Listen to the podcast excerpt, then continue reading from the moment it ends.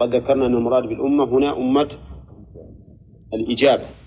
وعلى هذا فالمراد بالاستسقاء بالنجوم هو إيش؟ الثالث الذي هو نسبة المطر إليها مع اعتقاد أن الفاعل هو الله عز وجل. هذا من أمر الجاهلية.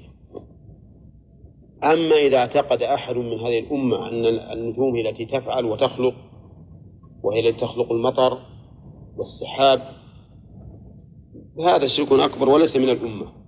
وكذلك لو استسقى بها دعاها لتنزل المطر فليس من الأمة. ثالثا وقال إسقاء بالنجوم. ما هي عندي النجوم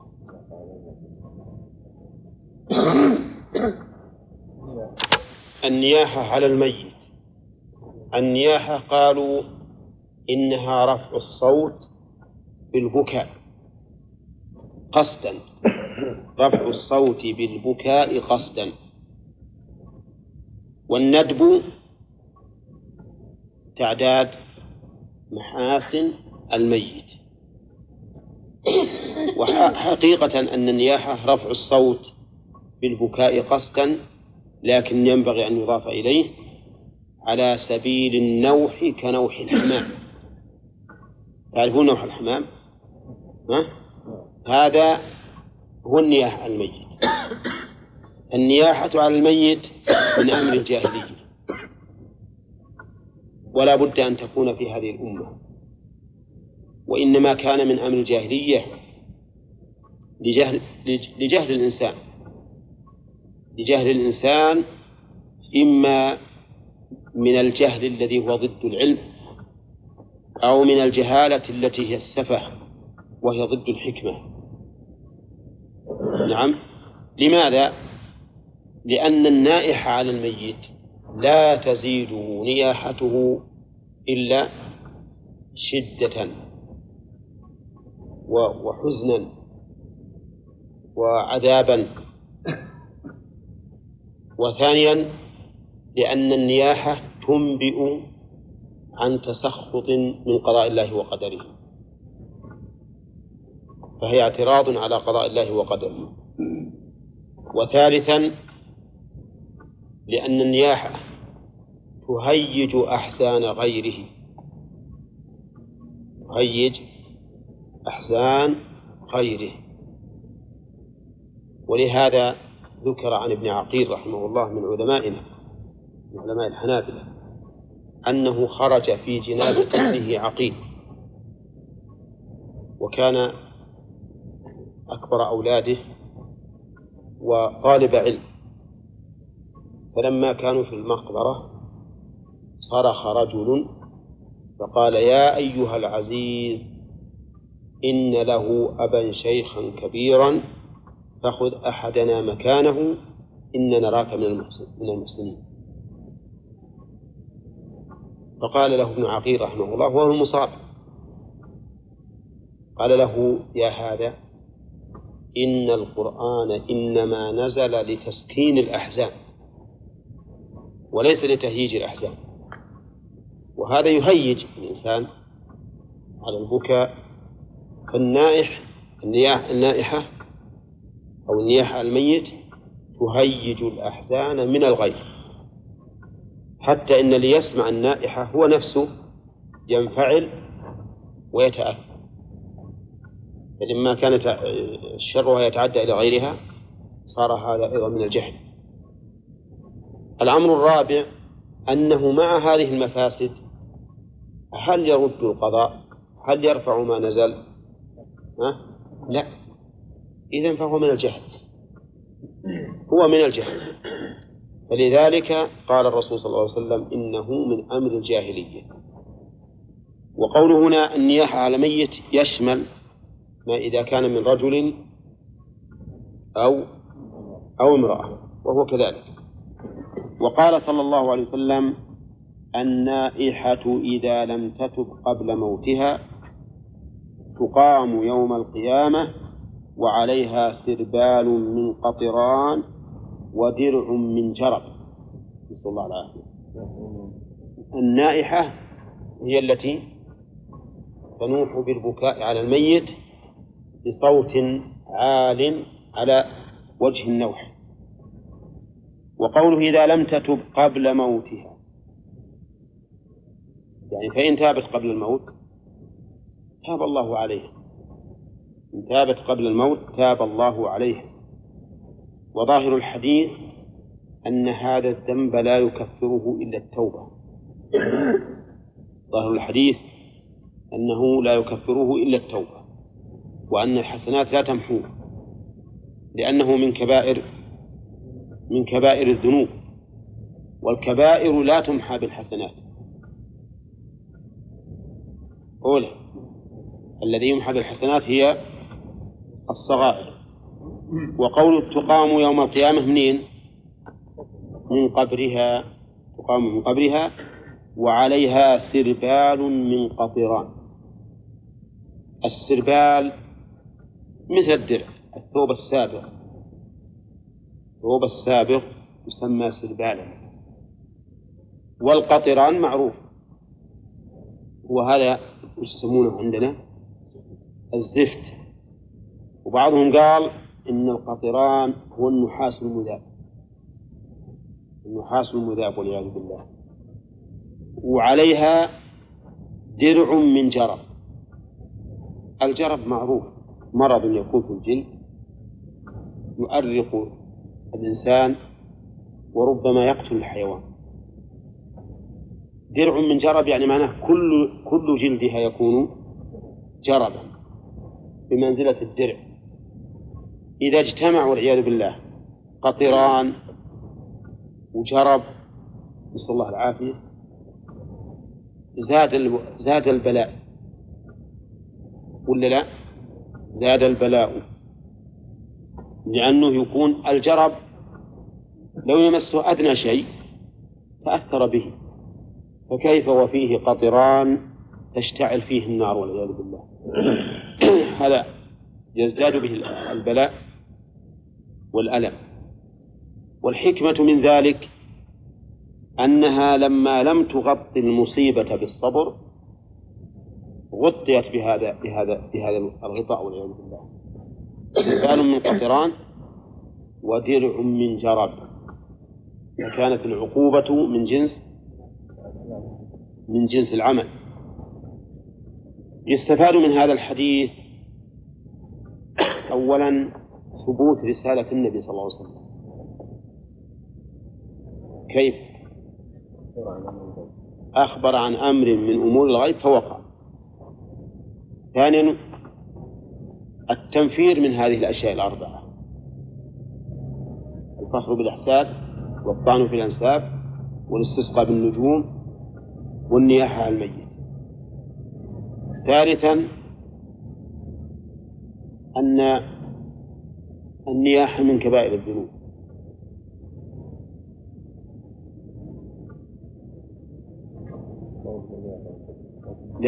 لوجود الوعيد. وكل ذنب عليه وعيد في الآخرة فهو من الكبائر. رابعا أن كبائر الذنوب لا تكفر بالأعمال الصالحة. بقوله إذا لم تتب. والفائدة أيضا نسيت العدد الخامسة أن من شروط التوبة أن تكون قبل الموت. لقوله إذا لم تتب قبل موتها. لقوله تعالى وليست التوبة للذين يعملون السيئات حتى إذا حضر أحدهم الموت قال إني تبت الآن فما لهم توبة؟ ولا الذين يموتون وهم كفار. الفائدة السادسة ما ذكره محمد إسماعيل وهو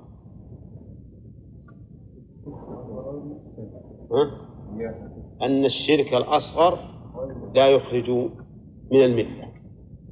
الشرك الأصغر لا يخرج من الملة وهو كذلك. لكن اختلف أهل العلم هل هو داخل تحت المشيئة أو أنه لا يغفر. الشرك الأصغر هل هو كغيره من الذنوب داخل تحت المشيئة أو أنه لا يغفر؟ فمن أهل العلم من قال إنه داخل تحت المشيئة. إن شاء الله عذب عليه وإن شاء غفر. ومنهم من قال إنه ليس بداخل وأنه لا بد أن يعاقب عليه الإنسان. وإلى هذا ذهب شيخ الإسلام ابن تيمية. لإطلاق الآية. إن الله لا يغفر أن يشرك به. فقال والشرك لا يغفره الله ولو كان أصغر. وبهذا نعرف خطورة الشرك. قال ابن مسعود رضي الله عنهما رضي الله عنه لأن أحلف بالله كاذبا أحب إلي من أن أحلف بغيره صادقا. ليش؟ لأن الحلف بغيره من الشرك. حلف بغيره من الشرك.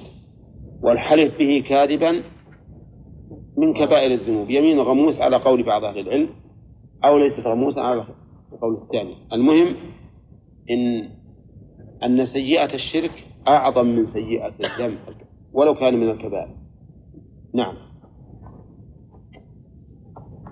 ومنها ثبوت الجزاء والبعث وأن الجزاء من جنس العمل.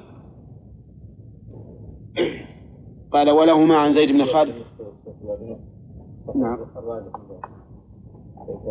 الظاهر ظاهر الآية العموم. لا يغفر أن يشرك به شيخ. نعم.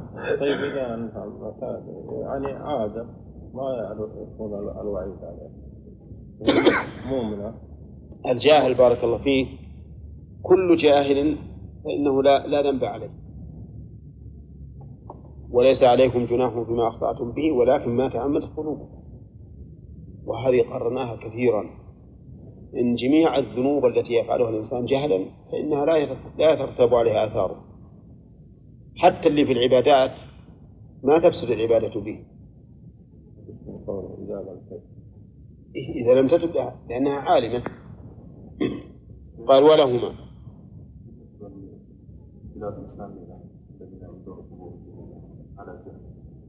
أي نعم. هؤلاء إذا إذا لم إذا لم يعلموا ولم يبلغهم أنهم على على ضلال فأمرهم إلى الله.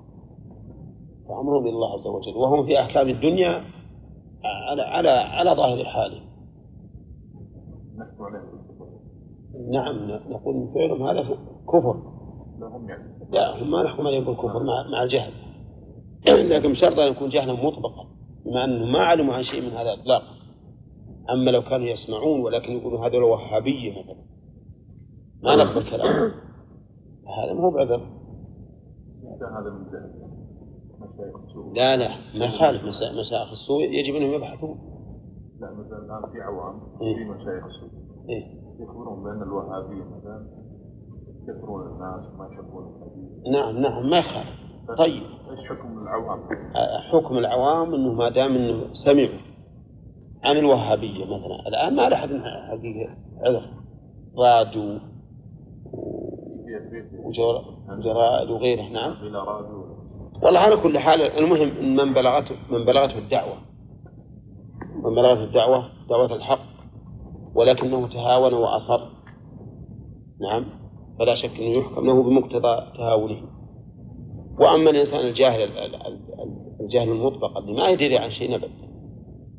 عاش على أنه مسلم وهؤلاء المسلمون يعبدون القبور مثلا فهذا يقال هذا مسلم وأمره إلى الله عز وجل. نعم. الرجل هو اللي قرأ الآية في حضرة القاسم بن عقيل نعم. القاسم بن عقيل استنكر عليه المناسبة يعني القرآن نزل وليس يعني نعم. ولكنه لم ينكر عليه التأويل يعني. لا ما أنكر عليه هذا. هو أنكر عليه هكذا. هذا. لأن الرجل أراد بهذا يعني أراد المعنى أنه أراد المعنى أنه يعني ليت حدانه هو الميت ولا مات هذا الرجل. هذا أراد الذي أراد هذه الآية. ولهما عن زيد بن خالد رضي الله عنه قال صلى لنا رسول الله صلى الله عليه وسلم صلاة الصبح بالحديبية. قوله صلى لنا أي إماما. إذا قال صلى لنا يعني إماما. وإنما قال صلى لنا لأن الإمام يصلي لغيره. ولهذا يتبعه المأمومون. وكذلك لا يدعو بدعاء يختص به لنفسه إذا كان مما يؤمن عليه. لو جاء واحد مثلا في القنوت في الوتر وقال اللهم اهدني فيمن هديت واللي وراه يقولون آمين. يقول هذا ما يجوز هذا ما يجوز هذا خيانة لهم. فتقول اللهم اهدنا لتقول لكم جميعا لأنك تصلي لهم. ها؟ والله عاد حتى يعلم. ولا نعم هنا أحد يقرأ كتابه بس نعم. طيب ثانيا آه، وقيل إن اللام بمعنى الباء. والأمر في هذا قريب. يعني إن جعلت اللام للتعليل والمعنى صلى لأجلنا لأجل أن نتبعه فهو إمامنا فصحيح. وإن جعلت اللام بمعنى الباء فصحيح. وقوله صلاة الصبح أي الفجر. وقوله بالحديبية فيها لغتان. الحديبية والحديبية. والتخفيف أكثر. تخفيف أكثر. وهي اسم بئر سمي بها المكان. أصل بئر يسمى حديبية. وقيل إن أصلها شجرة حدباء شجرة حدباء تسمى حديبية ولكن الأكثر أيضا على أنها اسم بئر سمي بها المكان. هذا المكان قريب من مكة بعضه من الحل وبعضه من الحرم بعضه من الحل وبعضه من الحرم.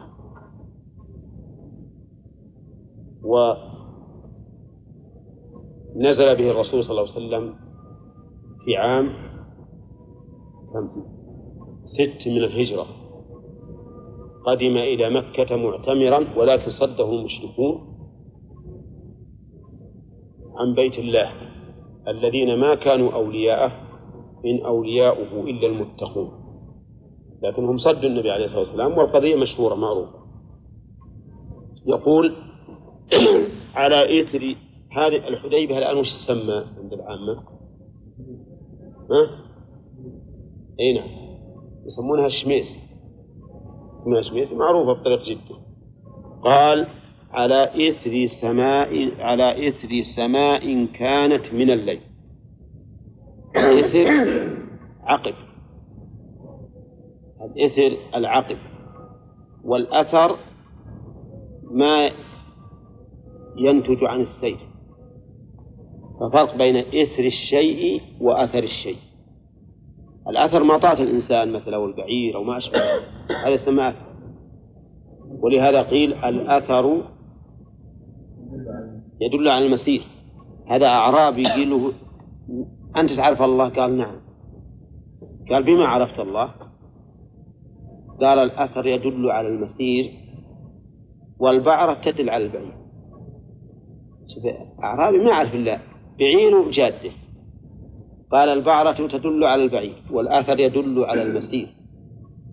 فسماء ذات أبراج وأرض ذات فجاج وبحار ذات أمواج. ألا تدل على السميع البصير؟ وش الجواب؟ بلى. تدل عليه. وأعظم دلالة. من يخلق هذه هذه البروج في السماء؟ ومن يخلق هذه الفجاج في الأرض؟ ومن يخرج يخلق هذه البحار العظيمة التي أمسكها الله بقدرته. قال الله تعالى والبحر المسجور قال بعض المفسرين المسجور يعني الممنوع عن الفيضان على اليابس من الأرض. لولا قدرة الله عز وجل أمسكت هذا البحر. كان يفيض يعني ما فيه ما إذا جيت البحر واليابس وجدت فيه حدود أبدا. والأرض كروية. الأرض كروية. ولكن الذي أمسكه جل وعلا من خلقه. والبحر المسجور إن عذاب ربك لواقع.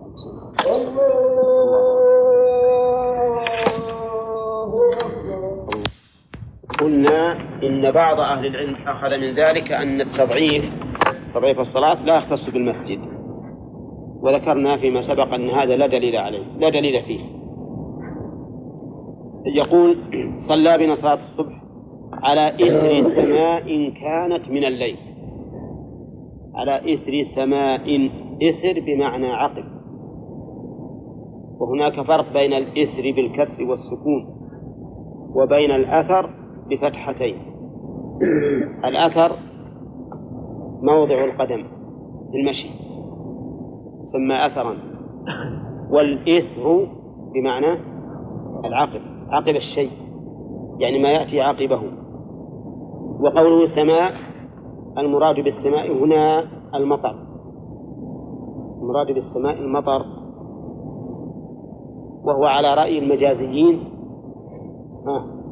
مجاز مرسل. أولى وش علاقته؟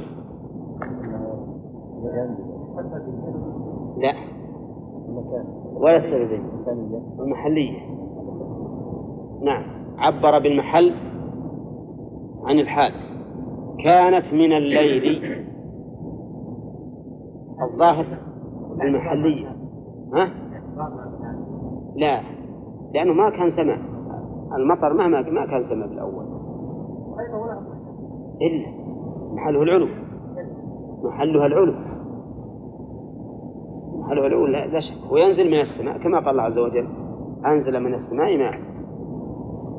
قال كانت من الليل الظاهر والله أعلم أن من لابتداء الغاية ويحتمل أن تكون من بمعنى السبب بمعنى في بالظرفية فلما فلما انصرف فلما انصرف أقبل على الناس. انصرف أي من صلاته. وليس المراد انصرف من مكانه بدليل قوله ها؟ أقبل على الناس.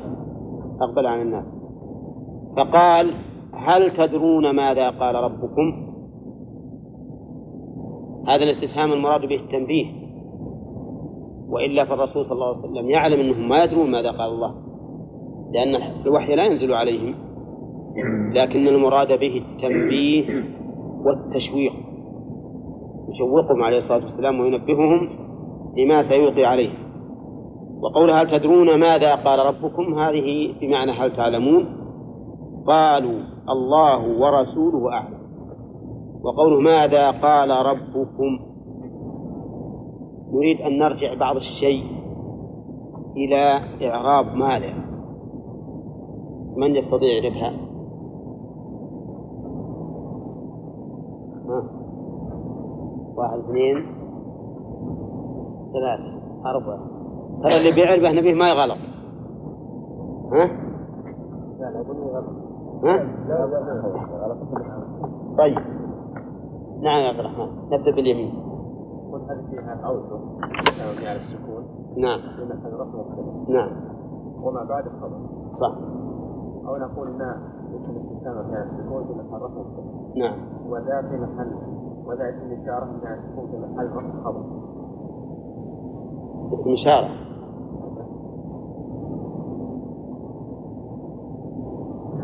لا اسم موصول بمعنى الذي. نعم. خبر. خبر. وجملة قال. أستاذ موصولة فنمرة هذا وجهه أو نقول ما أيضا صلة مبتدأ وذا ملغاة نعم. زائدة لا لا وذي زائدة لا لا لا, لا يعرف لها وتقول ما اسم استفهام نعم صح. طيب. قول ها؟ أي ها؟ نرجع الظاهر ما ما نفر. يعني زيادة ذا هو أضعف. القول بزيادة ذا هو أضعف. وقول ماذا قال ربكم؟ هذه الربوبية الخاصة ولا العامة؟ هذه الربوبية الخاصة. ربوبية الله عز وجل للمؤمن خاصة. كما أن عبودية المؤمن له خاصة. ولكن الخاصة لا تنافي العامة لأن العامة تشمل هذا وهذا لكن الخاصة تختص بهذا بالمؤمن. قالوا الله ورسوله أعلم. وهذه الجملة تتضمن أنه لا علم عندنا. لا علم عندنا. الله ورسوله أعلم. وهنا إشكال معنوي وإشكال نحوي. أما الإشكال النحوي فإن أعلم خبر الله ورسوله وهي مفرد أخبر بها عن اثنين. فكيف يصح هذا؟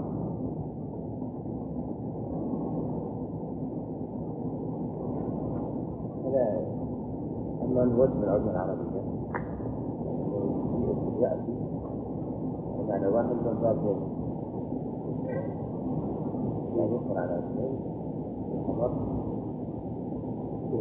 يعني وغير. العام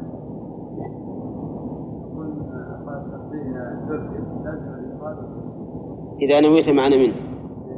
زين. وهذا اسم تفضيل مجرد من ألو الإضافة. يلزم فيه. وش يلزم فيه؟ الإفراد والتذكير إذا نويت معنى منه. وهذا لا شك أنه منوي معنى منه. يعني الله ورسوله أعلم منا. أعلم منا. الإشكال المعنوي أنه هنا جمع بين الله عز وجل وبين رسوله صلى الله عليه وسلم بالواو. بالواو.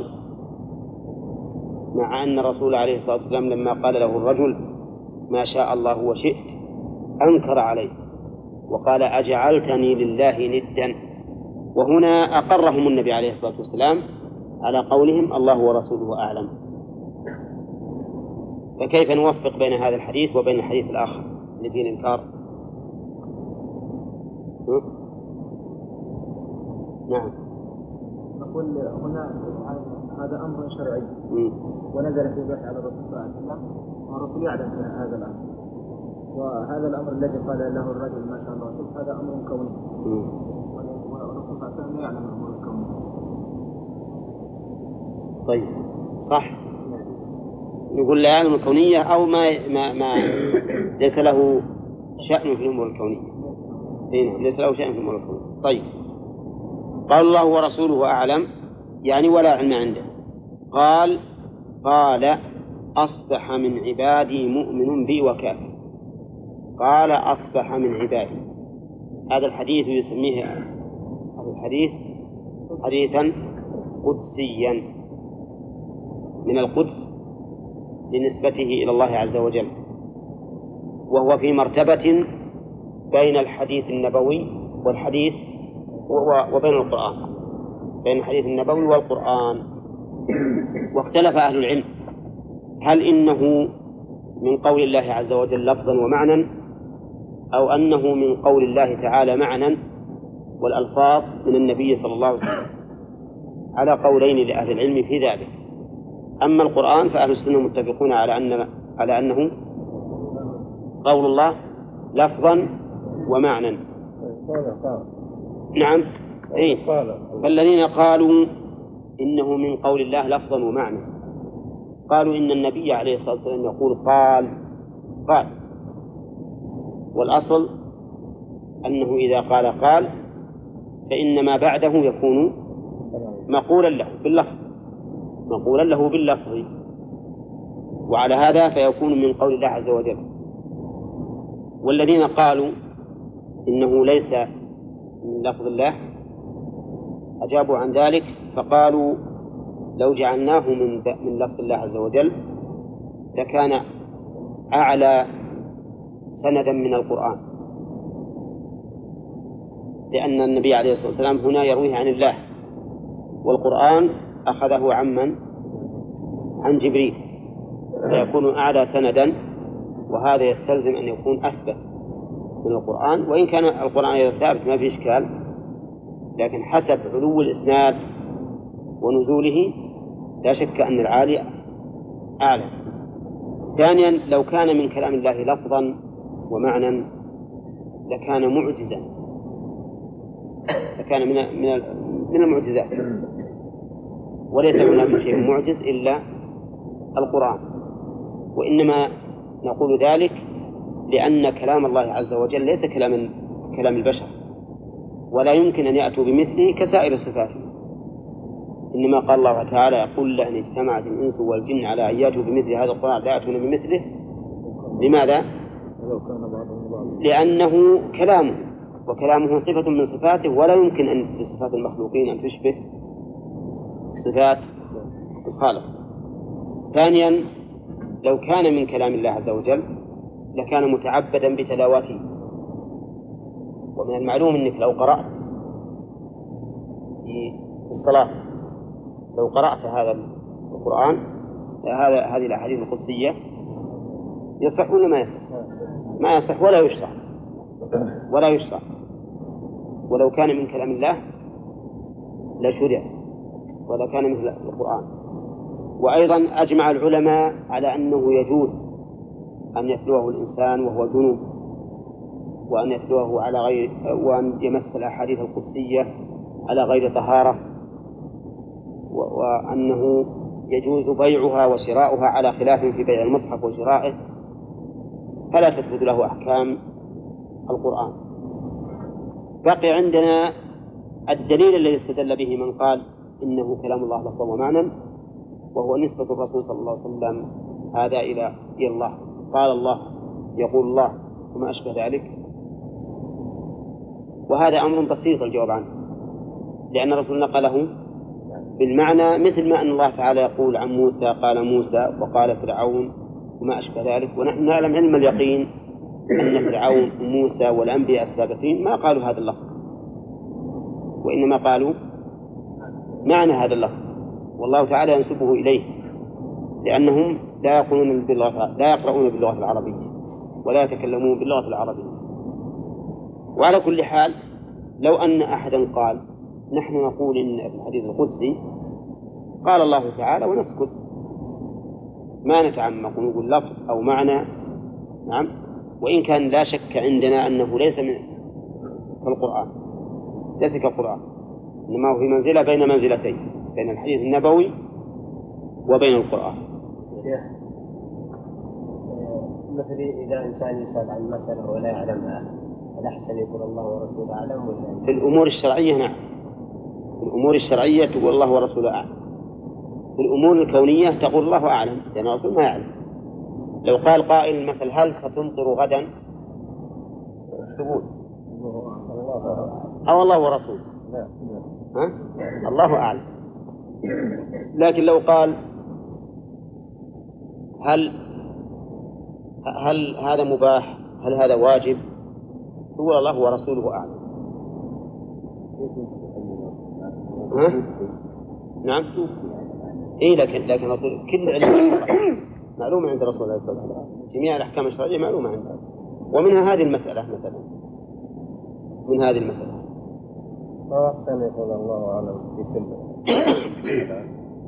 يعني هو مسألة الأحسن والأسوأ هذا شيء آخر. إنما يجوز أن تقول الله ورسوله أعلم في الأمور الشرعية.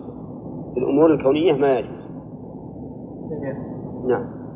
وأيضا أنت الآن لو سئلت هل- أنت أعلم أم الرسول في في الحكم الشرعي؟ الرسول أعلم. إذا فالله ورسوله أعلم. أعلم مني وأعلم منك. ولكن الرسول عليه كان نعم.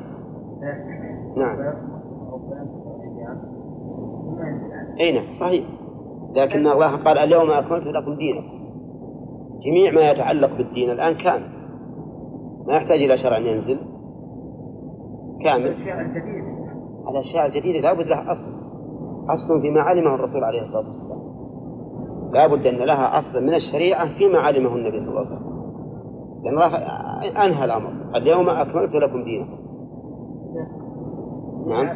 جميع غير الله عليه وسلم كانوا يعني ما في أحد نبي عربي إلا محمد عليه الصلاة والسلام. الباقين كلهم بغير العربي هم هم بعرب. نعم. إبراهيم يتكلم بغير العربية.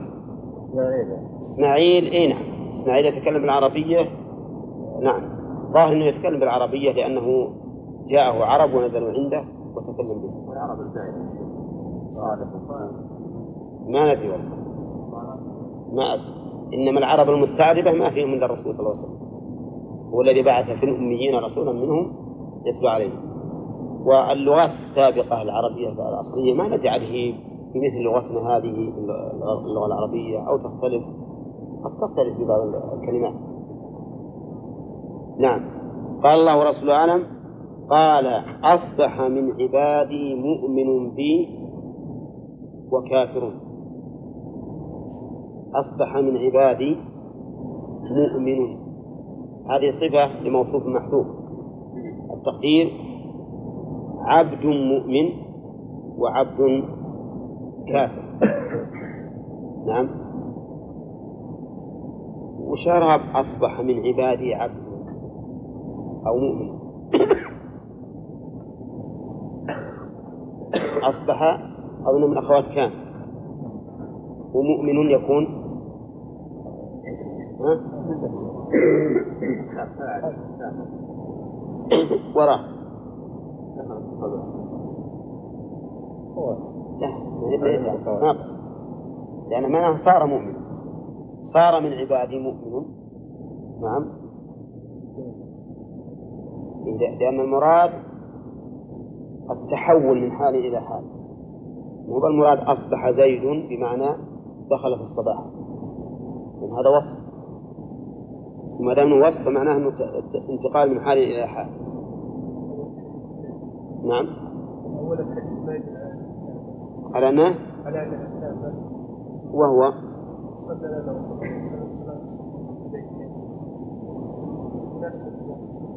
لا ما ما ما في هذا. حتى أصبح مؤمنا وأصبح كافرا نفس الشيء.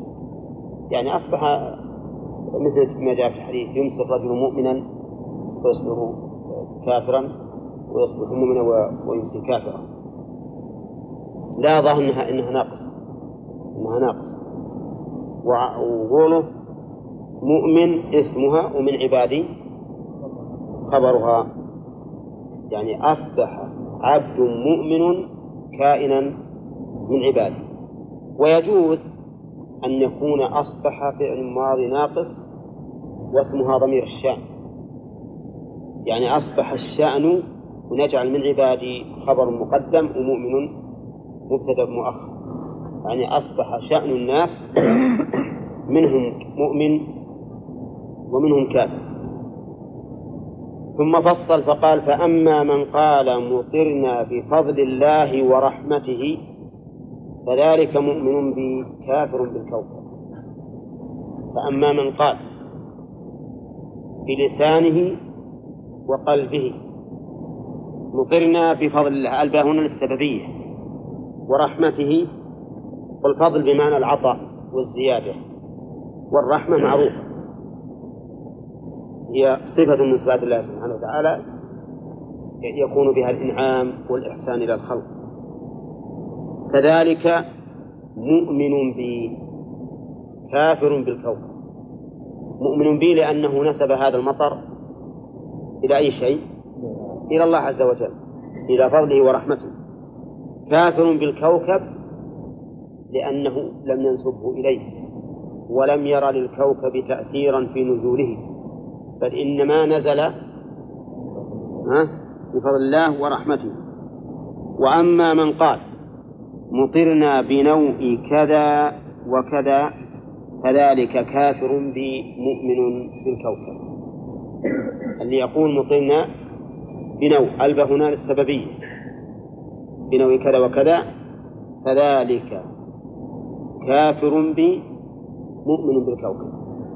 كافر بي لأنه أنكر نعمة الله.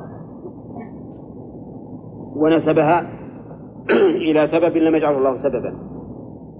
إلى سبب لم يجعله الله سببا. فتعلقت نفسه الآن بالله ولا بهذا السبب؟ بهذا السبب. ونسي نعمة الله عز وجل.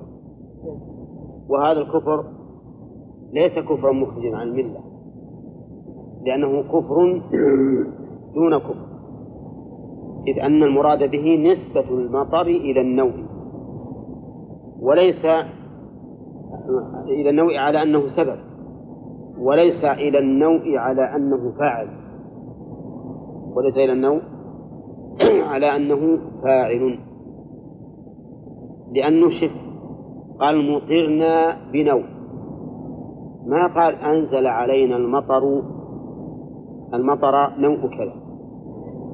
لأن من الناس من قال إن هذا لا يدل على تحريم نسبة المطر إلى النوء نسبة سبب وإنما المراد نسبة المطر إلى النوء نسبة إيجاد وهذا غلط. لأنه لو كان نسبة إيجاد لقال أنزل المطر النوء ما قال مطرنا لأن المطر معروف أن الذي ينزله الله لكن جعل مطرنا بنوم جعل الباء للسببية فعلم أن المراد بالحديث من أقر بأن الذي خلق المطر وأنزله هو الله لكن النوء جعله سببا. وعلى هذا فيكون من باب الكفر الأصغر الذي لا يخرج من الملة. وقد سبق لنا في أول الكتاب في أول الباب أن الاستسقاء بالأنواع له ثلاثة أقسام. له ثلاثة أقسام. وما المراد بالكوكب؟ المراد به النجوم النجم. وكانوا ينسبون الأمطار إليها. فيقولون إذا سقط النجم الفلاني جاء المطر. إذا طلع النجم الفلاني جاء المطر. وما أشبه ذلك. وليسوا ينسبونه إلى هذا نسبة وقت لكن نسبة سبب الوجود. فصارت النسبة في الحقيقة إلى الأنواع نسبة خلق وإيجاد. ونسبة سبب ونسبة وقت. فنسبة الخلق والإيجاد تقدم ها؟ أنها شرك أكبر. ونسبة السبب شرك أصغر. ونسبة الوقت فهذه جائزة بمعنى أنه جاءنا في هذا النوع. جاءنا في هذا النوع. ولهذا قال العلماء يحرم أن يقول مطرنا بنوء كذا ويجوز في نوء كذا. في نوء كذا. وفرقوا بينهما. بأن الباء للسببية وفي للظرفية. وفي للظرفية. ومن ثم قال بعض أهل العلم إنه إذا قال مطرنا بنوء جاعل الباء للظرفية فإن هذا جائز. وهذا وإن كان له وجه من حيث المعنى لكن لا وجه له من حيث اللفظ. لأن لفظ الحديث من قال مطرنا بنوء بنوء كذا. والباء للسببية أظهر منها للظرفية. صحيح أنها تأتي للظرفية مثل قوله تعالى وإنكم لتمرون عليهم مصبحين وبالليل يعني وفي الليل. لكنه لكن كونها للسببية أظهر. والعكس بالعكس ففي للظرفية أظهر منها للسببية وإن كان تأتي للسببية. كما في قوله دخلت النار امرأة في هرة لها حبستها. والحاصل أن الأقرب المنع من مطلنا بنوع كذا. المنع من مطلنا بنوع كذا ولو قصد الظرفية. لكن إذا كان الإنسان المتكلم لا يعرف من الباء إلا الظرفية مطلقا. ولا عنده إنها سببية. فهل نقول إن هذا جائز؟ يعني هو ما يعرف أبدا إلا أنها للظرفية مثل عندنا العامة الآن. يقول جانا سير بالمربعانية. أولا جانا سير بالشف ما عندهم إلا أن ألبة هنا ظرفية يعني بهالوقت جاءنا في هذا الوقت. نقول هذا جائز لأنه لا يدور في خيالهم أنها للسببية ومع ذلك الأولى أن نقول لهم كونوا في في في المربعانية لكن كأني بأهل القصيم يقولون حطيتونا من أهل الجنوب. نعم؟ يقول ما يخالف. ما دام هذا هو الموافق. للألفاظ العربية الفصحى الحمد لله المقصود أننا نعبر تعبيرا لا شبهة فيه. إنما العامة ما نقول لمن قال مضرنا بالمبعني وبال وبالعقارب وما أشبه ذلك ما نقول إن هؤلاء مشركون. ولا شركا أصغر لأن السببية عندهم هنا؟ السببية عندهم هنا. مفقودة أصلا ولا يعرفونها. ما يريدون أبدا إلا الظرفية إطلاقا. إنما الأولى أن نقول قل في. ولهذا الفقهاء رحمهم الله في باب الاستسقاء ذكروا يجوز في نوع كذا ويحرم في نوع كذا. نعم. ولكن تمنع يعني على مدى الأجيال أو الناس لا إنما الأعمال بالنيات. إنما لا بالنيات. هذا المجد ما طرأ على بالهم هذا. بس نعدل الألفاظ. نعدل الألفاظ ونقول ينبغي أن تقول في. قال ولهما من حديث ابن عباس معناه. قوله ولهما الظاهر والله أعلم أنها سبق غلم من المؤلف. الحديث الذي أشار إليه في مسلم. وليس في الصحيحين.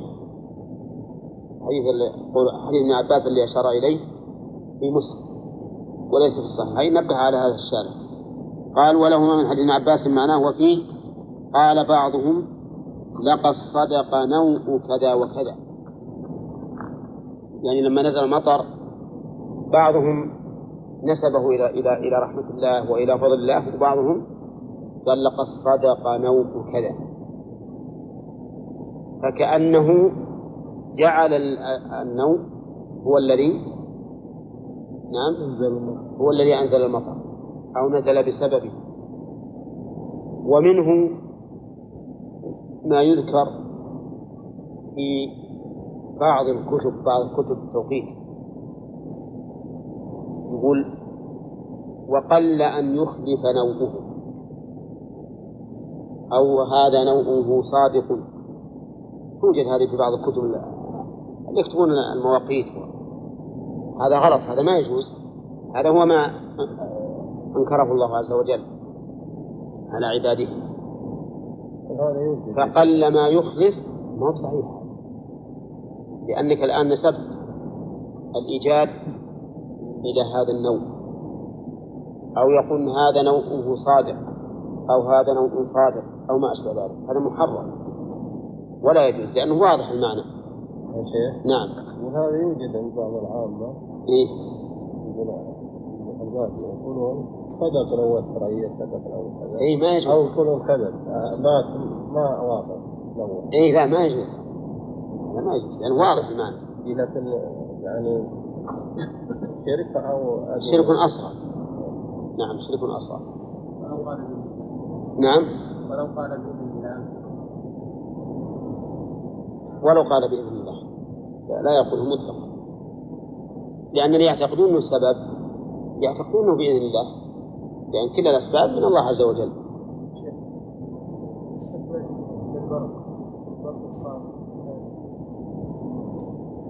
لا هذا الظاهر ما في بأس. لأنه بعض الأحيان بإذن الله يكون بروق.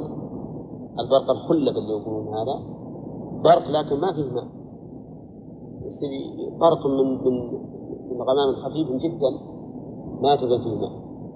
فهو إذا قصد بهذا المعنى ما في ما في بأس. الصادق يعني أنه من غمام يحمل ماء من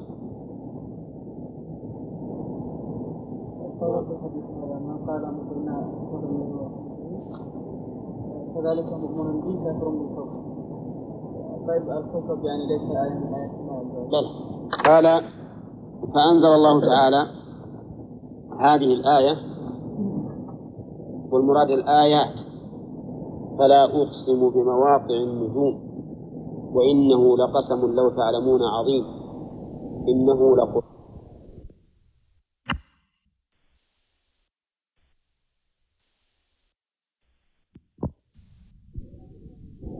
فقال بعضهم إنها نافية وقال بعضهم إنها للتنبيه. إنها للتنبيه. الذين قالوا إنها للنفي قالوا إن المنفي محذوف. وقال آخرون إن المنفي هو القسم. المنفي هو القسم. فانقسم القائلون بأنها للنفي إلى قسمين. قسم قالوا إنها داخلة على منفي. قسم آخر قالوا إنها نافية للقسم نافية للقسم. لا أقسم يعني ما مقسم. نعم. الذين قالوا إنها داخلة على منفي على منفي محذوف قالوا إن التقدير لا صحة لما تزعمون من أن القرآن كذب وسحر وشعر وكهانة. أقسم بمواقع النجوم إنه لقرآن كريم فجعلوا المنفية ها؟ محذوفا وش التقدير؟ سبحان الله يكاد يتقطع الواحد لا صحة لما تذكرون من أن هذا القرآن ها أو تزعمون من أن هذا القرآن سحر وكهانة وشعر أقسم إنه لقرآن كريم. يصير أقسم ما له علاقة بلا ما له علاقة إطلاقا. أفهمتم الآن؟ طيب. والقول الثاني أن لا نافية هو أنها داخلة على أقسم. داخلة على أقسم فالمنفي القسم. يعني لا لا أقسم ولا نمقسم ليش؟ لأن الأمر أبين من أن يحتاج إلى قسم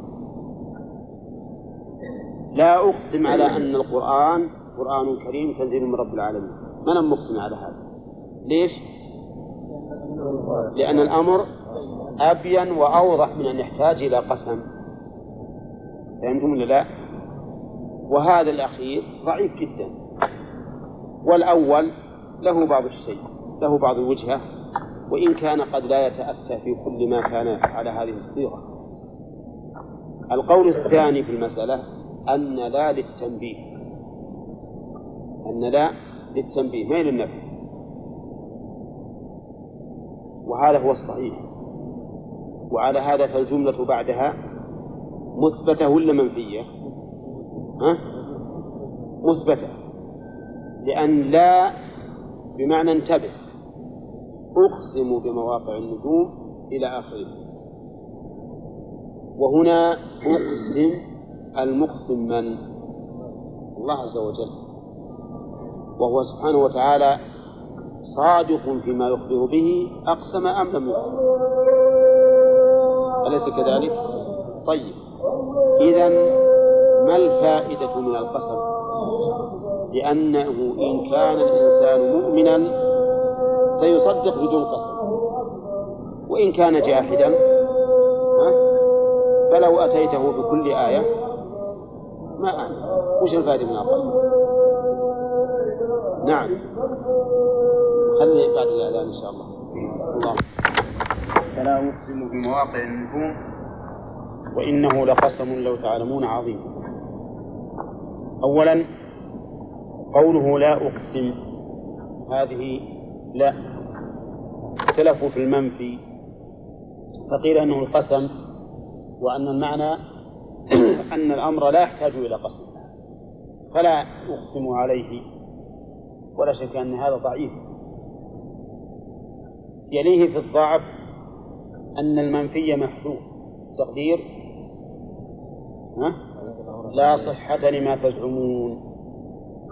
وعلى هذا فيكون القول الثاني أن لا ليست نافية وأنها للتنبيه هو الصحيح. والقسم مثبت ولا لا؟ مثبت. قال الله تعالى لا أقسم. أوردنا إشكالا على القسم. قلنا إذا كان الله عز وجل صادقا وهو صادق جل وعلا أقسم أم لم يقسم؟ فما فائدة القسم؟ لأنه إن كان القسم تجاه قوم يؤمنون بالله ويصدقون بكلامه فلا حاجة إليه وإن كان القسم تجاه قوم لا يؤمنون به ولا يصدقون بكلامه نعم فلا فائدة منه ولئن أتيت الذين أوتوا الكتاب بكل آية ما تبعوا قبلتهم هذا إشكال وارد فما الجواب عليه؟ طيب هذا عن إحنا قلناه؟ طيب. للمؤمن انه ليزداد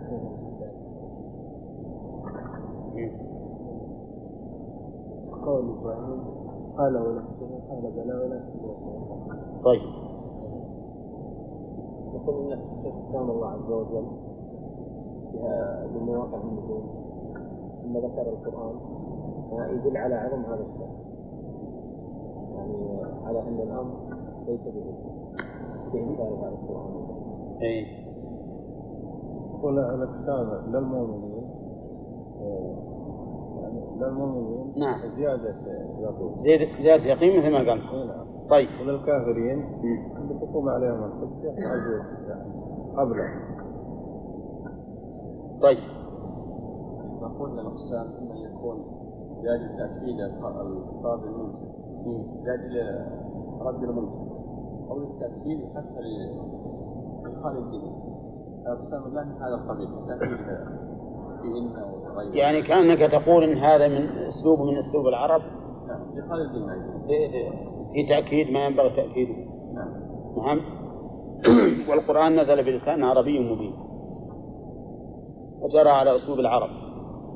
فعندنا الآن الإقسام الجواب عن هذا الإيراد من عدة أوجه. الوجه الأول أن هذا أسلوب عربي. تأكيد الأشياء بالقسم وإن كانت معلومة عند الجميع أو كانت منكرة عند المخاطب. أنه يؤكد بالقسم. هذا جر على إيش؟ على الأسلوب العربي. والقرآن كما هو معلوم للجميع نزل بلسان عربي مبين.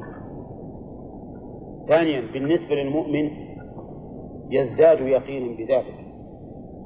ولا مانع من زيادة المؤكدات التي تزيد في يقين العبد ومن ذلك قول إبراهيم رب أرني كيف تحيي الموتى؟ قال ولم تؤمن؟ قال بلى ولكن ليطمئن قلبي.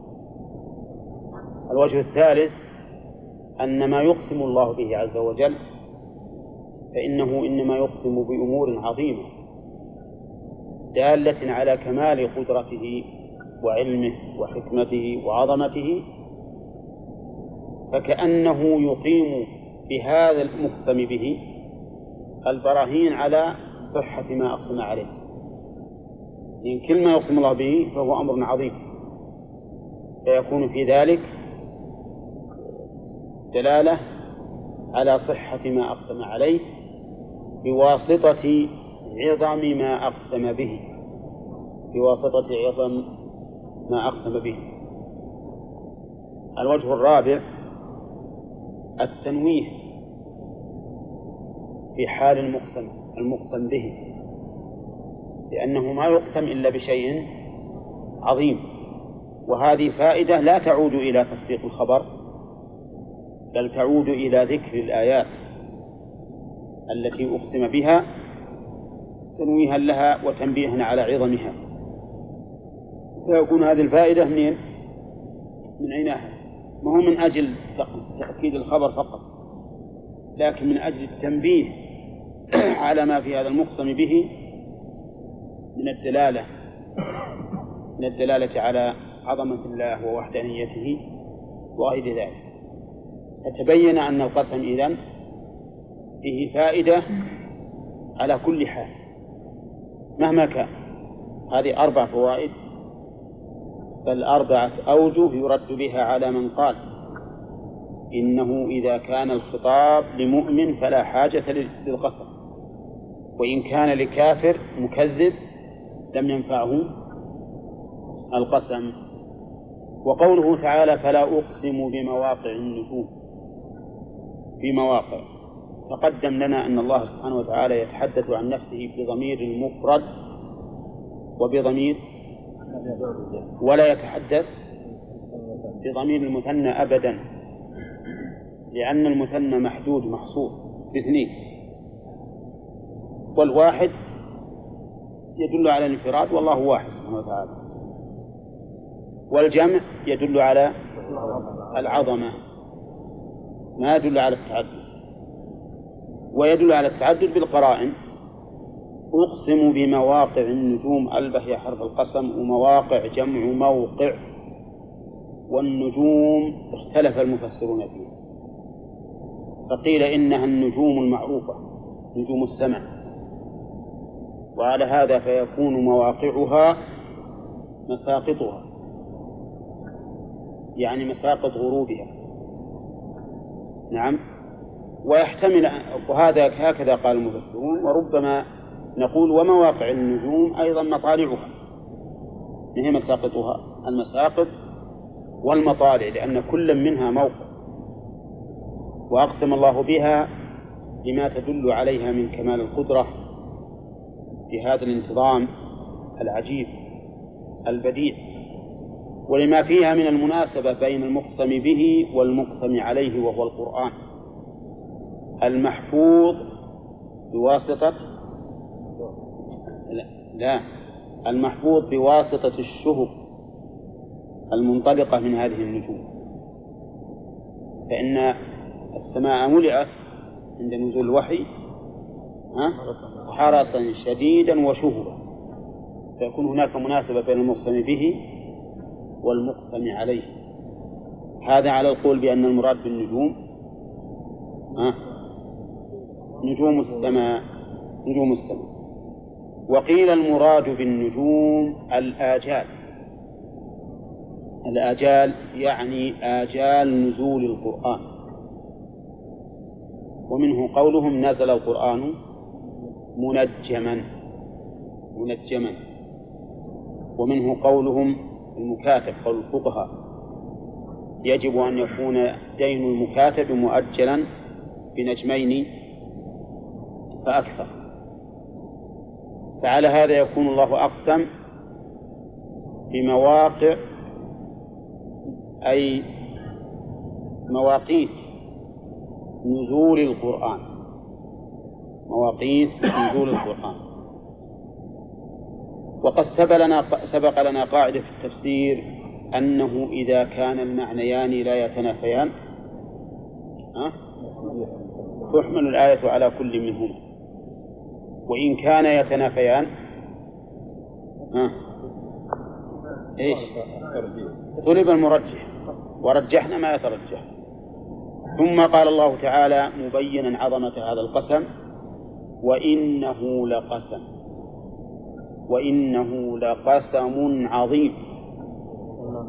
أنا ما عندي وإنه لقسم عظيم. قسم خبر إنه.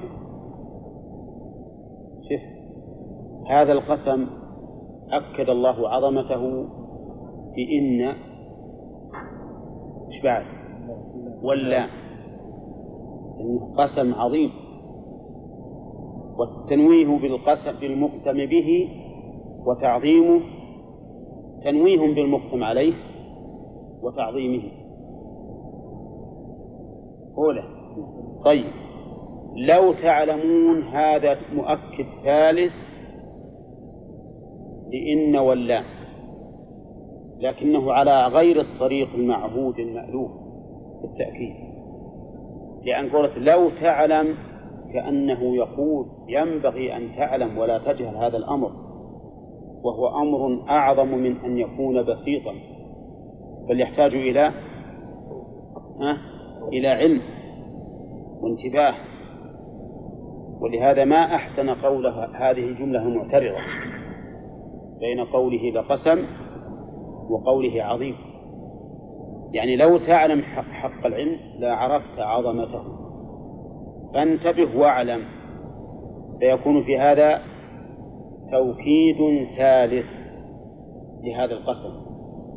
الله أكبر. ما أعظم القرآن شف قسم من رب العالمين. وتنويه بهذا القسم وعظمته. نعم. إنه لقرآن كريم. هذا المقسم عليه مؤكد بإن واللام وعظمة القسم. المؤكدة بما سمعنا. إنه لقرآن كريم. قرآن تقدم لنا أنه مصدر مثل الغفران والشكران لكنه بمعنى اسم المفعول أو بمعنى اسم الفاعل. قيل بمعنى اسم المفعول أي مقروء لأنه يقرأ.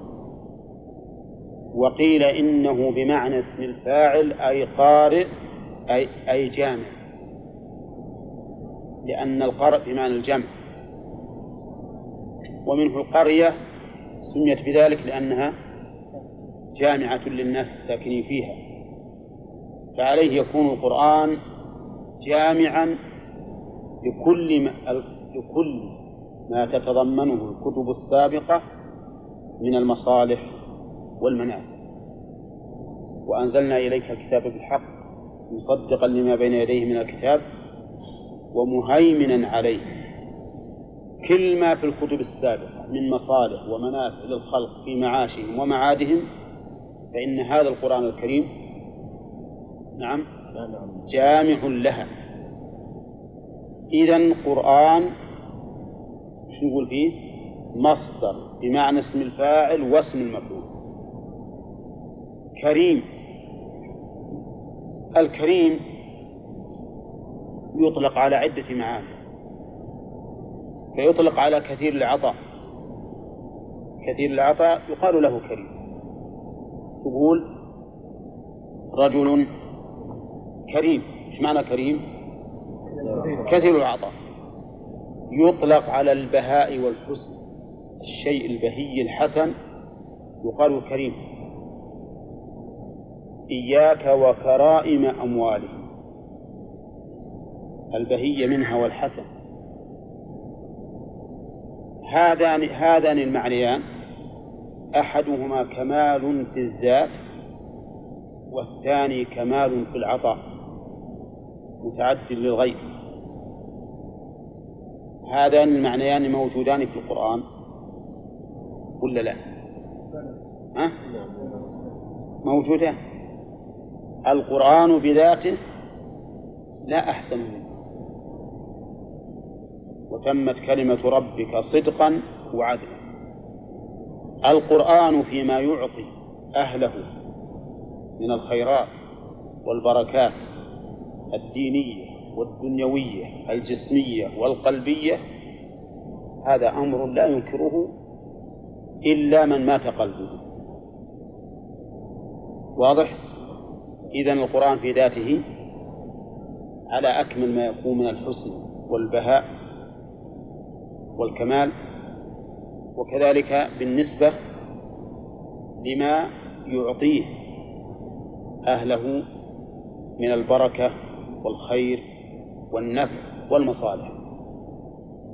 قال الله للرسول عليه الصلاة والسلام فلا تطع الكافرين وجاهدهم به جهادا كبيرا.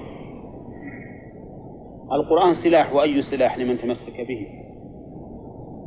لكن يحتاج إلى أن نتمسك به حقا في العقيدة والقول والعمل. ما تكفي العقيدة؟ لأن العقيدة هوية بطاقة. العقيدة الصادقة لا بد أن يصدقها العمل. لأن الرسول صلى الله عليه وسلم يقول ألا وإن في الجسد مضغة إذا صلحت صلح الجسد كله وإذا فسدت فسد الجسد كله ألا وهي القلب نعود إلى الآية الكريمة القرآن كريم. كذا؟ ليش؟ لكماله في ذاته ولكثرة خيراته وعطائه لمن تمسك به. شوف وصف الله القرآن بهذا بأنه قرآن كريم وفي آية أخرى مجيد. والمجد صفة العظمة والعزة والقوة. فهو جامع بين الأمرين. قوة وعظمة وكذلك خيرات كثيرة متواترة وإحسان لمن تمسك به. إنه لقرآن كريم في كتاب مكنون لا يمسه إلا المطهرون. في كتاب مكنون كتاب تقدم لنا معناه كثيرا وأنه فعال بمعنى مفعول. وهذه أبنية معروفة في اللغة العربية. يأتي فعال على بمعنى ها؟ مفعول. مثل كتاب بمعنى مكتوب. فراش بمعنى مفروش كساء بمعنى مكسور. ها؟ بناء بمعنى مبني. غراس بمعنى مغروس.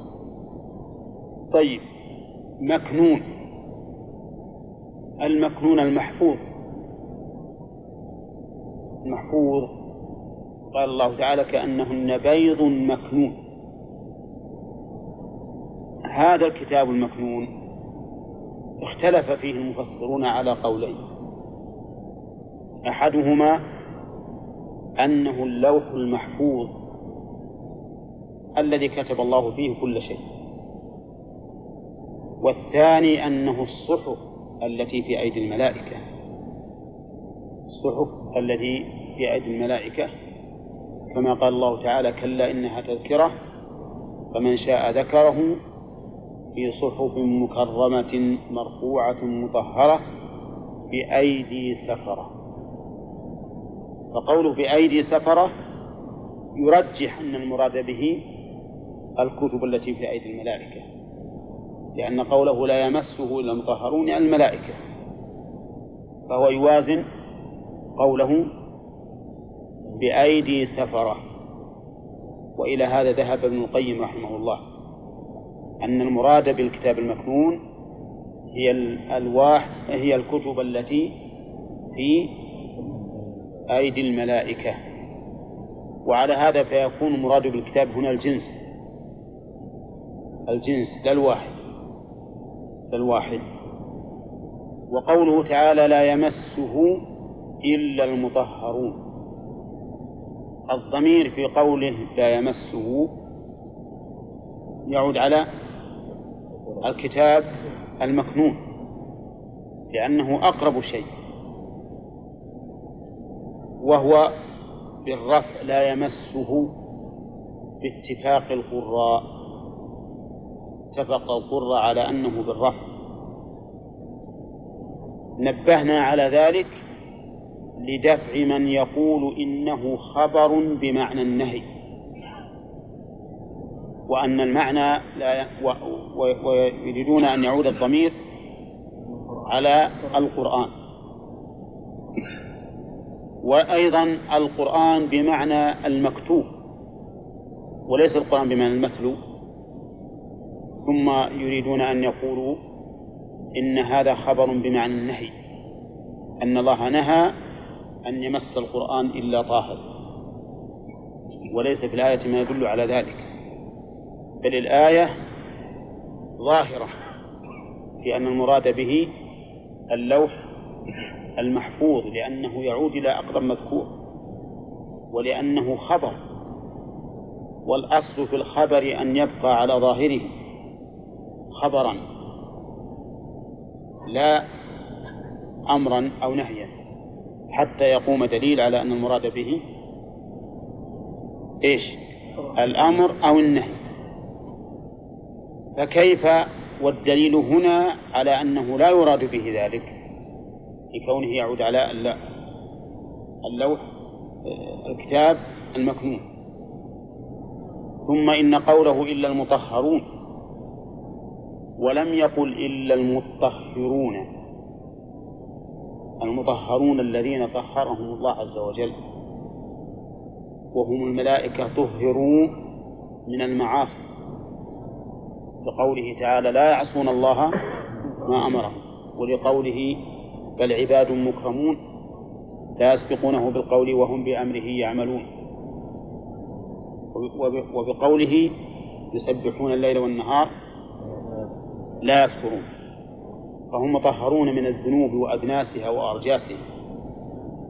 لو كانت المراد بها المتطهرون لقال ها؟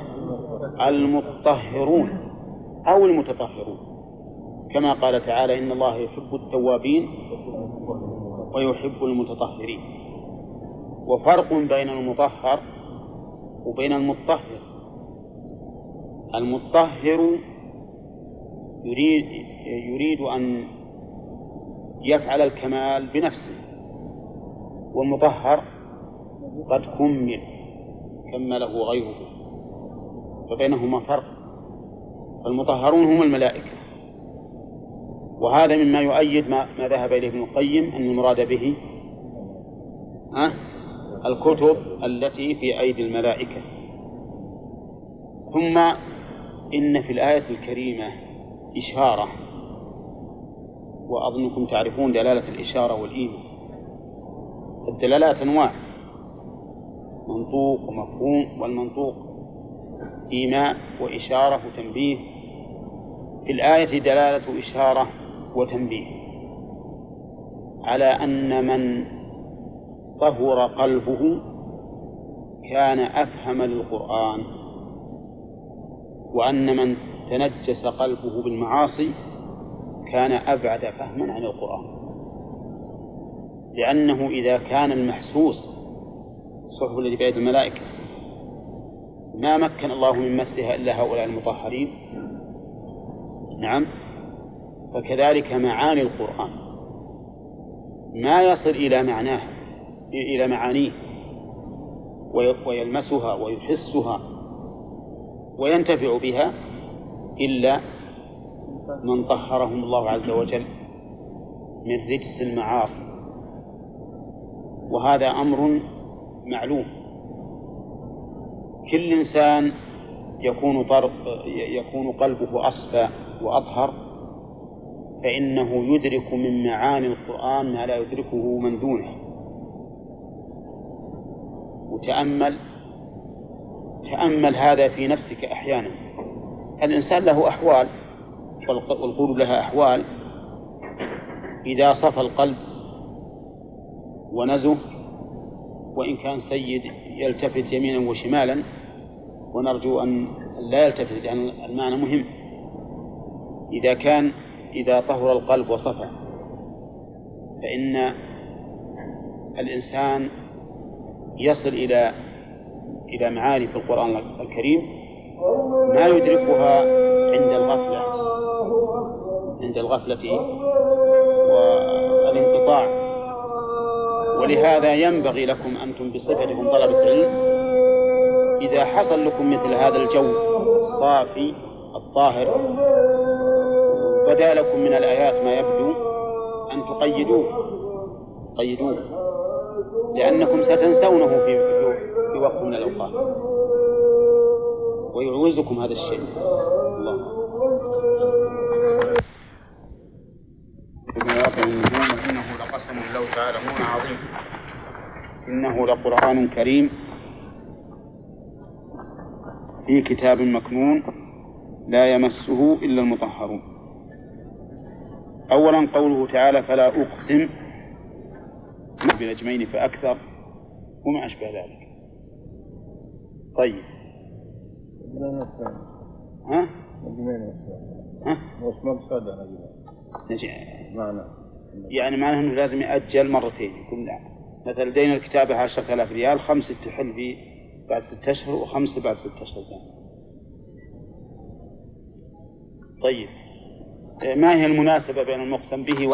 لأنه أقرب مذكور ولأنه قال المطهرون ولم يقل المطهرون ولأنه خبر وليس نهيا. قال لا يمسه. والأصل في الخبر أن يبقى على ما هو عليه. والذين قالوا أنه يعدل المصاحف التي بأيدينا يقولون خبر بمعنى النهي وهذا خلاف ظاهر اللفظ فلهذا الصواب أن المراد به الكتاب المكنون. أما كون المصحف يمسه الطاهر أو ما يمسه هذا شيء شيء ينظر في أدلة أخرى. طيب. استنبط شيخ الإسلام من هذه الآية لا يمسه المطهرون إلا المطهرون. استنبط معنى لطيفا. ما هو؟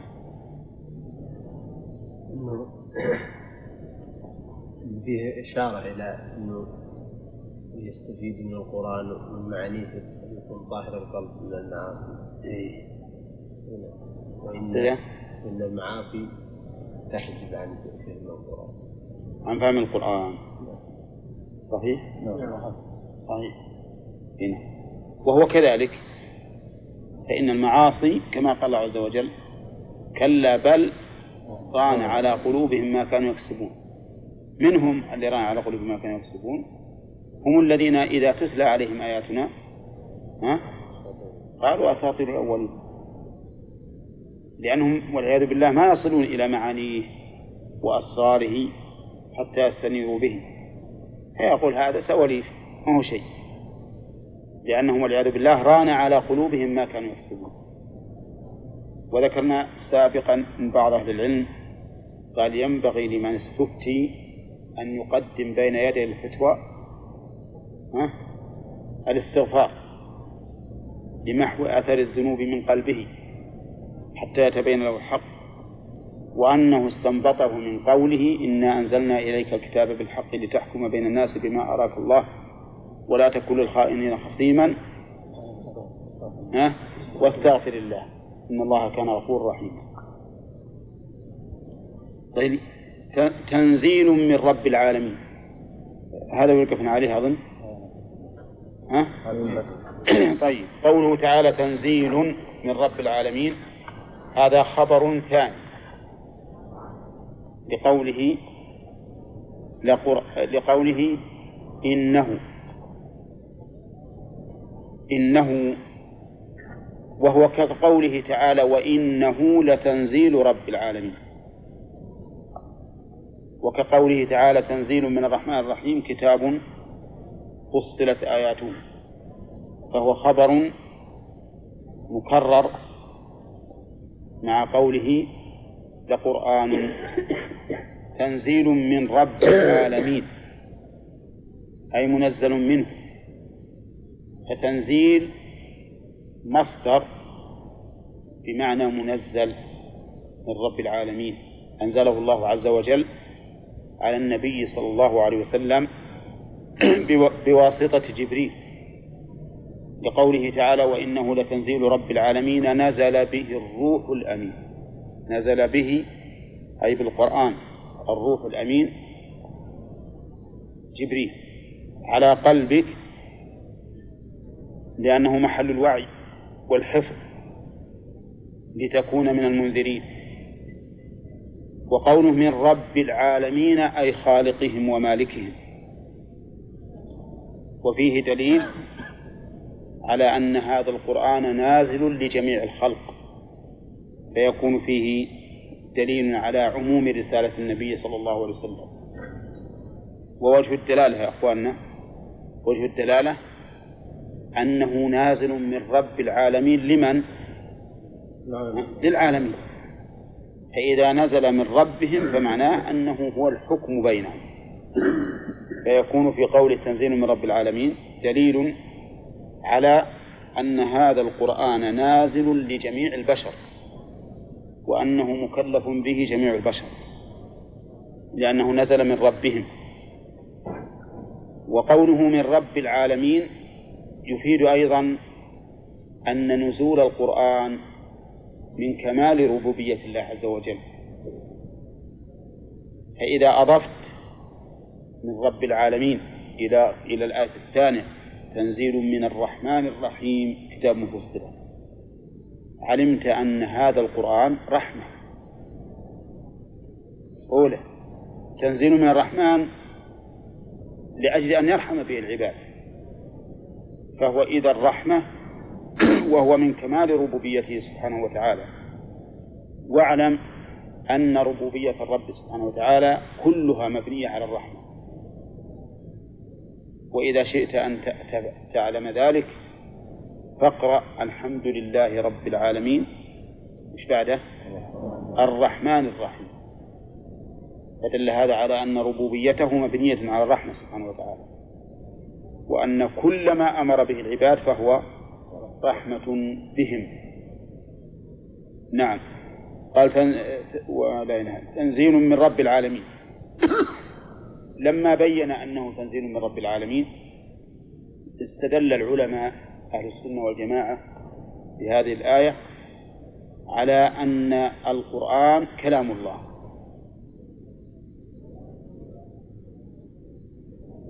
شو وجه الدلالة؟ ها؟ يعني قال تنزيل منه من رب وهو كلام القرآن كلام كل يعرف أنه كلام. ولا لا؟ ولا جسم جاء؟ ونزل ها؟ كلام. كلام يقرأ. فإذا كان الله هو الذي أنزله إذا فهو كلامه سبحانه وتعالى. فهو كلامه. منزل كما قال السلف رحمهم الله. وهو مخلوق ولا غير مخلوق؟ غير مخلوق. لأنه من صفاته وصفات الله عز وجل غير مخلوقة كل صفات الله حتى الصفات الفعلية ما يجوز أن نقول مخلوقة. حتى الصفات الفعلية ما نقول أنها مخلوقة. وإن كانت هي تحدث لكنها ليست مخلوقة. بل هي فعله وليست خلقه. لأن الخلق مفعول وليس فعلا.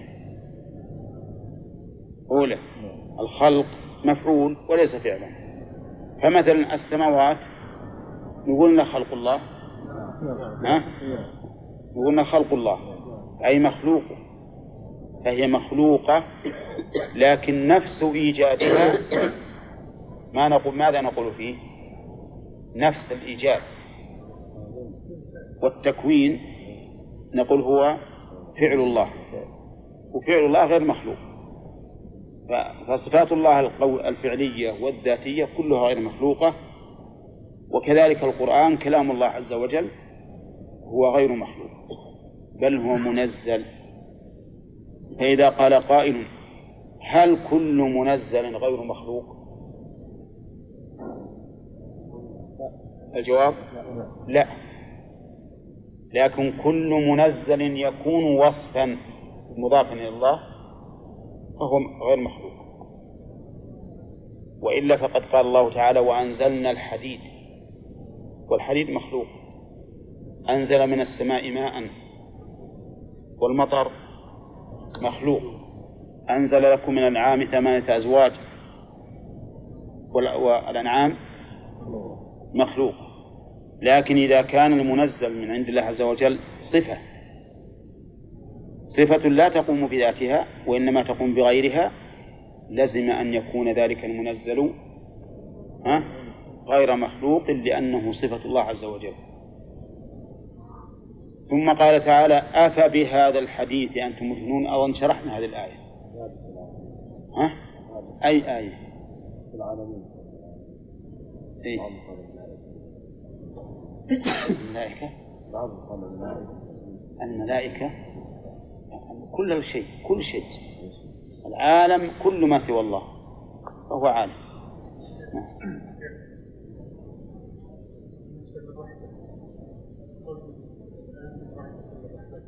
نعم. لا الرحمة المخلوقة هذا يعني أنزل رحمة من رحمتك على هذا الوجه. على هذا الوجه. المراد آثارها. وقوله أفى بهذا الحديث الاستفهام ذكرنا أنه شرحنا الآية. إلا إلا بول بول الباب ما قرأناه. ها؟ ذكرنا أنها للإنكار والتوبيخ. وقول بهذا الحديث المشار إليه القرآن. أنتم مدهنون. ما معنى المدهن؟ المدهن الخائف من غيره الذي يحابيه في قوله وفعله. يعني أتدهنون بهذا الحديث وتخافون وتستخفون؟ لا. لا ينبغي لكم هذا. بل ينبغي لمن معه القرآن أن إيش؟ أن يسطع به. وأن يبينه وأن يظهره وأن يجاهد به وجاهدهم به جهادا كبيرا. لا يدهم به. نعم. أنتم وتجعلون رزقكم أنكم تكذبون. تجعلون رزقكم. ماذا قلنا في رزقكم؟ قلنا إنه على حذف مضاف عند أكثر المفسرين. أي شكر رزقكم أي ما أعطاكم الله. من أي من أي شيء؟ من المطر ومن إنزال القرآن. لأن الآية في سياق الآيات في سياق إنزال القرآن. يعني تجعلون شكر هذه النعمة العظيمة أن تكذبوا بها. فهو وإن كان النبي عليه الصلاة والسلام ذكرها في المطر فإنها تشمل ذلك وغيره. حتى الرزق الذي رزقنا الله عز وجل من هذا الوحي العظيم من الناس من جعل هذا الرزق وجعله تكذيبا. ومنهم من قال من قال إن الآية ليس فيها حذف ليس فيها حذف. وإن المعنى تجعلون شكركم تكذيبا. تجعلون شكركم تكذيبا. وقال إن الشكر رزق. إن الشكر رزق. وهذا صحيح أن الشكر رزق؟ نعم نعم من أكبر الأرزاق. نعم ولهذا يقول الشاعر إذا كان شكري نعمة الله نعمة علي له في مثلها يجب الشكر. فكيف بلوغ الشكر إلا بفضله وإن طالت الأيام واتصل العمر؟ إذا أنعم الله عليك نعمة فهذه نعمة. ثم إذا شكرتها فهي نعمة أخرى. هذه النعمة الأخرى تحتاج إلى شكر. شكر ثاني. إذا شكرت ثانية فهو نعمة يحتاج إلى شكر ثالث. ها؟ وهكذا أبدا. ولهذا يقول الله عز وجل إن تعدوا نعمة الله لا تحصوها. فالإنسان لو كان ليلا ونهارا بقدر أنفاسه ولحظاته يشكر الله ما بلغ نعمة ما بلغ نعمة الله. ولهذا ذكر الشارع هذا الشاعر هذا المعنى بقوله فكيف بلوغ الشكر؟ ها؟ إلا بفضله. مش بعد؟ وإن طالت الأيام واتصل العمر. كيف عندنا وعي أهل الجاهلية. نعم؟ لا أعوذ بالله هذا نعم الوعي. يقولون أهل الجاهلية يجي الإنسان يقول القصيدة مئة بيت. فإذا انصرف وإذا الناس قد حفظوها. أن الواحد من إذا خير. نعم. أقول ما فيها خير. لا واللي واللي فيها خير. المهم أن الوعي والحفظ هبة من الله عز وجل. لكن أنا أتعجز عن كيف أن حفظنا يعني ساء إلى هذا الحد بالنسبة للأزمنة المتأخرة. الإنسان منا لو سألته عما فعله بالأمس ها قام يتفطر. وزين انفضل نعم. الحاصل أن الآية الكريمة وتجعلون رزقكم أن بعض أهل العلم يقول لا تحتاج إلى تقدير إلى تقدير مضاف. بل المعنى تجعلون رزقكم أي شكركم والرزق والشكر رزق. وقول أنكم تكذبون هذه أن وما دخل ذلك في تأويل مصدر مفعول. تجعلون. الثاني. أي تصيرون شكركم تكذيبا. ولا شك أن هذا من السفه. أن يقابل الإنسان شك... أن يقابل الإنسان نعمة ربه بالتكذيب. إن كانت وحيا كذب خبره ولم يمتثل أمره ولم يجتمع نهيه وإن كان عطاء رزقا تنمو به الأجسام نسبه إلى غير الله. نسبه إلى غير الله. وقال هذا من النوء أو قال هذا من عملي مثل ما قال قارون. إنما أوتيته على علم عندي. نسأل الله السلامة والعافية. طيب انتهى الكلام على هذه الآيات العظيمة. وهي عظيمة جدا لمن تأملها. وينبغي لنا دائما أن نتأمل القرآن الكريم. لأن يعني فيه من المعاني العظيمة ما ينشرح به الصدر ويجلو الهم وأن نحرص عليه غاية الحرص. لأنه كلام الله عز وجل. أنا أعتقد ولله المثل الأعلى لو أن ملكا من الملوك أصدر مرسوما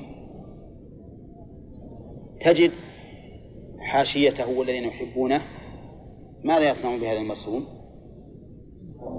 يكررونه وينظرونه ويشرحونه. نعم. بل لو إنك لو إنك درست كتاب طب كتاب طب تدرس أنت ودك تكون طبيب ودرست كتاب طب تعبر كلماته عبورا ولا تبحث عن معناها وتسأل؟ ها؟ أيهم؟ الأخير. فكلام الله عز وجل أعظم. أعظم من أن يعتنى به ويحرص عليه. نعم. يقول المؤلف فيه مسائل. المسألة الأولى تفسير آية الواقعة. وهي وهي المؤلف يقول وقال الله تجعلون رزقكم أنكم تكذبون. وقد علمناها. والحمد لله. الثانية ذكر الأربع التي من أمر الجاهلية. يعدها لنا زيد. الأربع؟ الإمام الجاهلية. عن أبي موسى الأشعري رضي الله تعالى عنه. لو ما قرأت الحديث عدها آه، الطعن في الأنساب نعم. والفخر بالأحساب نعم. وأن يحث على الميت الاستسقاء بالميت نعم. هذه أربعة الشاهد منها للباب. الثالثة ذكر الكفر في بعضها. أيهن يا رشيد؟ أيهن؟ ذكر الكفر في بعضها. في بعض الأربع. ذكر في بعضها أنه كفر.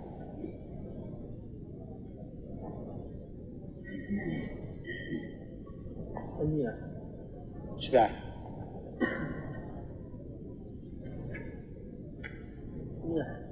إيه هذه واحدة. طيب. نعم. قال في الحديث إذا لم تشق يوم لا هذا وعيد وليس ولا سيطلق كتب. طيب المهم إذا الاستسقاء بالأنواع. على كلام الباب اللي معنا الآن ما ذكر إن الاستسقاء الاستسقاء بالأنواع. نعم. الرابعة أن من الكفر ما لا يخرج ما لا يخرج عن الملة. أن من الكفر ما لا يخرج عن الملة. من أين يخرج؟ قوله أصبح من عبادي يوم والمراد في الكفر هنا الذي لم يخرج عنه. الذي لا يخرج عن الملة طيب. وقد ذكرنا أن الاستسقاء بالأنواع أظنه بعضه كفر وبعضه مو كفر ها؟ طيب. وش ذكرنا؟ ذكرنا أنه لما قال يعني من جعل أن الاستسقاء بالأنواع سبب. يعني الاستسقاء بالأنواع سبب. من هذا خامسا. قوله أصبح من عبادي مؤمن بي وكافر. ها؟ بسبب نزول النعمة. أصبح من عبادي مؤمن بي وكافر بسبب نزول النعمة. من أين يؤخذ آدم؟ نعم. رحمه الله. يعني يجب أن الإنسان يتفضل للإيمان في هذا الموضع. إذا جاءته النعم فلا يضيفها إلى أسبابها مجردة عن الله. بل يعتقد أن هذا سبب محض. إذا إذا كان إذا كان حقا سببا إذا كان حقا سببا فليجعله سببا لكن يجعله سببا محضا. مثال ذلك رجل سقط في ماء يغرقه. فيسر الله سبحانه وتعالى له من ينتشره منه.